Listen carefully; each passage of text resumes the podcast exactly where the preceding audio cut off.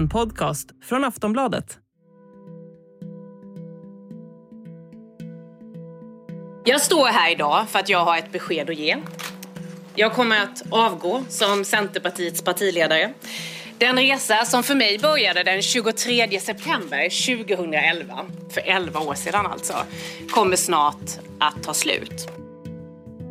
Ja, Centerpartiets partiledare Annie Lööf avgår. Det beskedet lämnade hon nu på torsdags eftermiddagen. Annie Lööf har lett Centern i 11 år och har varit partiledare under tre riksdagsval. Men 2022 års valresultat blev en besvikelse. Centerpartiet fick 6,7 procent av rösterna vilket innebär ett tapp på 1,9 procent jämfört med valet 2018. Så är det siffrorna som får Annie Lööf att lämna. Vad har hon satt för avtryck i svensk politik? Och finns det någon given arvtagare? Det pratar vi om i det här avsnittet av Aftonbladet Daily som gästas av My Råväder, inrikespolitisk kommentator på Aftonbladet. Mitt namn är Ronja de Bor. Hej My, välkommen till Aftonbladet Daily. Tack. Hur reagerade du på det här beskedet? Det var överraskande att det kom nu. Inte överraskande om det här, att det skulle hända den här mandatperioden vid något tillfälle, men att det kom så här snabbt efter valresultatet. Det var knappt färdigräknat. Det överraskade mig. Mm. Varför överraskade det dig? För att jag trodde att hon skulle sätta sig ner och titta på den här valutvärderingen först. Nu, säger, nu sa hon ju att hon kommer sitta kvar som partiledare genom den här tiden när man gör en valutvärdering. Man tittar på de beslut som partiet har tagit, vilka vägval som finns. Eh, och sen utifrån det då så börjar man en partiledarprocess som kommer att ta ett litet tag. Eh, de vill ha tid att eh, prata med alla kandidaterna, att presentera sig för rörelsen och sådär. Men jag trodde ändå att man kanske skulle har landat i vad det här valet verkligen har betytt för Centerpartiet innan hon tog det här beslutet. Mm. Vad angav hon då för skäl till avgången? Men hon sa att det här beslutet växt fram under lång tid, att hon redan tidigare hade bestämt sig för att det här var den sista valrörelsen som partiledare. Men hon, hon tog det slutliga beslutet då igår. Och anledningen är att hon har suttit under väldigt lång tid. Hon har varit utsatt under mycket press. Hon sa någonting som jag tyckte var rörande under den här presskonferensen och det var att hon sa att hon beskrev det som att hon vaknade med en lättnad efter valresultatet, efter valdagen. En lättnad över att inte vara skadad, för oskadd. Hon har ju haft det ganska tufft med hat och hot eh, och hon har haft det särskilt tufft sen den här, eh, det här mordet i Almedalen där hon var en av måltavlorna. Och att hon vill tillbringa mer tid med sina barn. Hon har ju två ganska små barn eh, som hon ju och nu har vi jobbat mycket, är väl den bästa beskrivningen. Eh, så att jag tror att det handlar både om politiskt, hon behöver ta ett steg tillbaka och låta partiet utvärdera vad de vägvalen de har gjort eh, betyder för partiet. Och så, måste, så får hon liksom vara ur vägen när de bestämmer sig hur de går vidare. Eh, och då pratar jag framför allt om den här relationen till Sverigedemokraterna. Hur ska partiet ställa sig framåt? Eh, och med henne som partiledare kan man inte förändra den här kursen. Hon hoppas ju självklart att de ska ta samma kurs som hon har riktat in nu. Men på det här sättet så får partiet en chans att själva bestämma hur man gör med en annan partiledare. Mm. Och då det här med hoten som riktats mot henne. Eh, hur stor roll tror du att det har spelat i det här? Jag tror att det spelar roll på det sättet att de här 11 åren har känts som 11 långa år. Det har ju framförallt varit de senaste åren, den här mandatperioden. Eh, tidigare var hon ju väldigt utsatt från Sverigedemokraterna eftersom de har haft sån tydlig hållning mot Sverigedemokraterna. Den svansen och även sverigedemokratiska politiker har hon ju beskrivit det som har hört av sig till henne nästan dagligen och trakasserat henne på olika sätt. Men sen de gjorde det här vägvalet med januariavtalet efter valet 2018 och närmade sig Socialdemokraterna så har hon också varit utsatt av andra partiers eh, sympatisörer, alltså moderater och kristdemokrater för den sidan. Så det har varit väldigt hårt tryck på henne de senaste åren. Och eh, vad tror du, är det här beslutet självvalt eller kan hon också ha tvingats bort på något sätt? Jag tror att det är självvalt.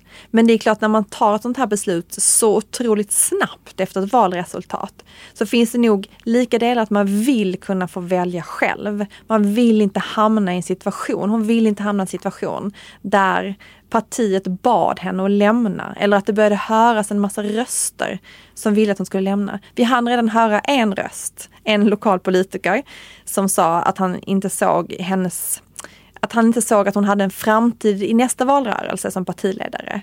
Och på det här sättet så slipper hon i hela den här svekdebatten. Det gör ju också att hon kanske mildrar den här slitningarna som skulle kunna uppstå inom partiet. Medan de som skulle tycka då att hon skulle sitta kvar, som är lojala mot henne, och de som menar att man behöver förnyelse. På det här sättet så är det ju en lite mjukare övergång då till kanske någonting nytt. Mm. Och eh, vad betyder det här beslutet för Centern? Ja, framförallt så är det ju det här valresultatet som betyder någonting. Det var inte ett bra valresultat. Och det har ju redan varit diskussion om de besluten de har tagit, det här med att närma sig socialdemokratin. Och det vi har sett är ju att deras väljare har gått till Socialdemokraterna, det är där de har tappat mest. Eh, och samtidigt så har man ju då i de områden, alltså på landsbygden, så har Sverigedemokraterna växt sig väldigt stora. Det är ju inte på bekostnad av Centerpartiet, men det är ändå i eh, i ett område där Centerpartiet liksom identifierar sig som det starka partiet. Så det är liksom mer en identitetsfråga för Centern att SD är så starka på landsbygden än att det faktiskt är att de har tagit deras väljare. Men jag tror att de nu behöver liksom blicka framåt och göra den här valutvärderingen och sen så ser de var de landar. För att det är ju valresultatet, det är det dåliga valresultatet som är grunden till att de behöver ta ett omtag. Mm. Och andra partier, vilka kommer påverkas mest av hennes avgång och varför?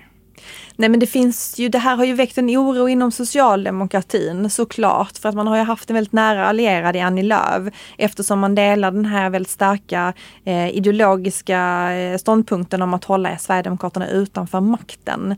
Så att det rör ju upp känslor både i Centerpartiet såklart men också inom Socialdemokraterna där det skapar en oro och också för framtiden för att utan Centerpartiet så skulle det ju, om det här parlamentariska läget ändå består mer eller mindre, så är det ju svårt att för Socialdemokraterna att för att kunna regera om de inte har något av de här mittenpartierna med sig, Centerpartiet eller Liberalerna eller något annat parti, men de är ju kanske de tydligaste kandidaterna. Så att det är klart att det skapar en viss oro för vad som kan komma om det är så här att det här är ett skifte mot att Centerpartiet ändra sin ståndpunkt gentemot Sverigedemokraterna. Just det. Och eh, påverkar det här beskedet att Annie Lööf eh, avgår den kommande mandatperioden på något sätt? Det behöver det inte göra. Vi kan väl säga så här, den kommande mandatperioden, allt kan hända. Aftonbladet Daily är strax tillbaka.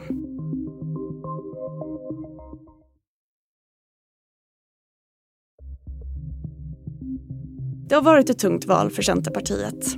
Såväl i riksdagsvalet som i många kommuner har partiet backat.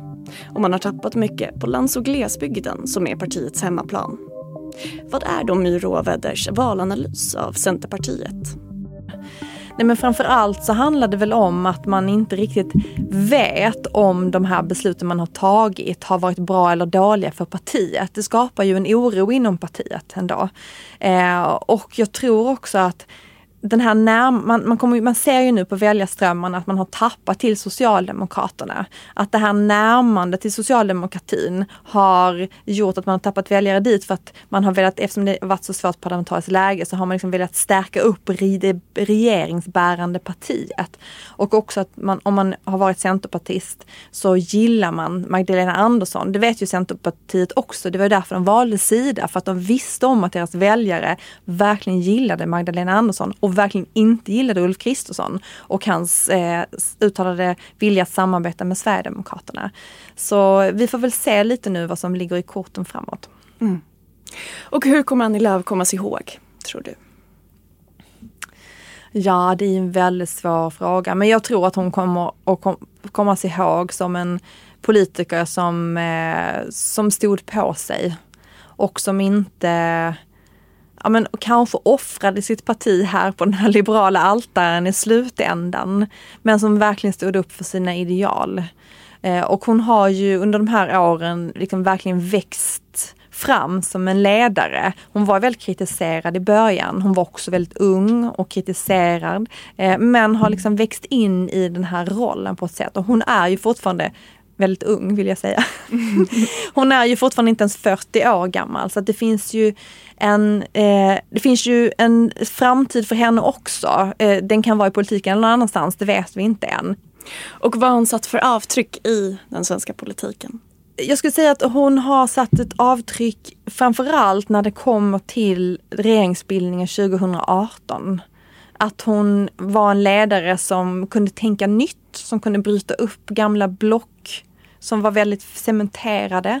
Att hon kunde föra sitt parti framåt på ett konstruktivt sätt. Jag tror att hon kommer att bli ihågkommen som väldigt konstruktiv eh, ledare. Och sen så får väl historien utvisa om hon, det här vägvalet hon gjorde med Sverigedemokraterna, om det var rätt eller fel för Centerpartiet. Men det vet vi inte riktigt än. Och vad, vad tror du hon kommer göra härnäst? Ja, vad gör alla politiker? De går ut i näringslivet, får något, något välbetalt jobb efter en tids vila. De har ju betalt eh, under en viss tid. Det kan vara ett år eller två år eller vad man har för avtal. Sådär. Så att eh, hon kommer väl att dyka upp i någon slags roll framåt. Vi hade ju faktiskt en, eh, det var i och för sig lite skämtsamt men det hade lite ändå ett korn av, eh, av sanning i det i vår andra podd, En runda till, vår politikpodd, där vi pratade om vilka andra yrken skulle eh, partiledarna kunna ha. Och då sa vi någonting som jag tänk att det skulle kunna bli att hon skulle kunna vara någon som arbetar, hon är ju jurist, för mänskliga rättigheter på något sätt i någon slags organisation. Så att nu spekulerar jag mycket, mycket fritt här. Men, men eh, hon kommer ju inte försvinna från eh, den politiska sfären tror jag. Mm. Och vad har hon betytt för Centerpartiet? Hon, har bety- alltså hon är en väldigt omtyckt ledare för Centerpartiet. Eh, och hon har betytt att man har kunnat tänka nytt, alltså tänka utanför alliansen som då fanns och var väldigt dominerande under Maud Olofsson och sen också delvis under Annie Lööfs tid som partiledare. Men liksom hade modet att tänka utanför det och skapa någonting nytt med januariavtalet och sådär. Så eh, jag tror i och för sig att den alla partiledare betyder alltid väldigt mycket för ett parti. Sen så kan det vara bra eller dåligt. Så vi får se sen med, när vi får lite mer facit på, handen om det är så att de utvärderar henne som en, en bra eller en dålig ledare. Mm. Och vem står på tur? Finns det någon given arvtagare? Det finns ingen given arvtagare. Det finns ju flera namn som har nämnts tidigare. Det finns ju en eh, center partist som heter Emil Källström som slutade i riksdagen för något år sedan. Han var ju också lite mer eh, höger och var ganska missnöjd med det här med januariavtalet och att det närmar sig Socialdemokraterna. Det har också pratats om Anna-Karin Hatt som är VD för LRF, eh, vilket ju är en organisation nära Centerpartiet och som ju också skulle kanske hjälpa dem i den här landsbygdsprofilen eh, framåt. Sen finns det flera andra namn som bubblar lite sådär. Men jag tror att det är de två liksom, huvudnamnen som man pratar om just nu. Vilka är de andra namnen som är bubblare? Ja, men det kan väl finnas lite så här ungdomspolitiker. Eh, ja, nej, jag vet inte. Jag, jag, jag, jag, ska inte spekulera för det blir så långt ut på i periferin. Vi får se helt enkelt. Vi får se. För när får vi det beskedet tror du? Hon meddelade ingen tids inte exakt tid, utan man ska göra den här valutvärderingen och sen ska man ha den här processen. Men det kommer inte dra ut hur lång tid som helst. De har en ordinarie eh, de har ordinarie stämma eller vad det nu heter nästa höst och hon sa att i god tid innan dess kommer man ha valt en partiledare, ny partiledare i Centerpartiet. Det säger My Råväder, inrikespolitisk kommentator på Aftonbladet. Tack för att du har lyssnat på det här avsnittet av Aftonbladet Daily. Säger jag som heter Ronja de Bor. Vi hörs.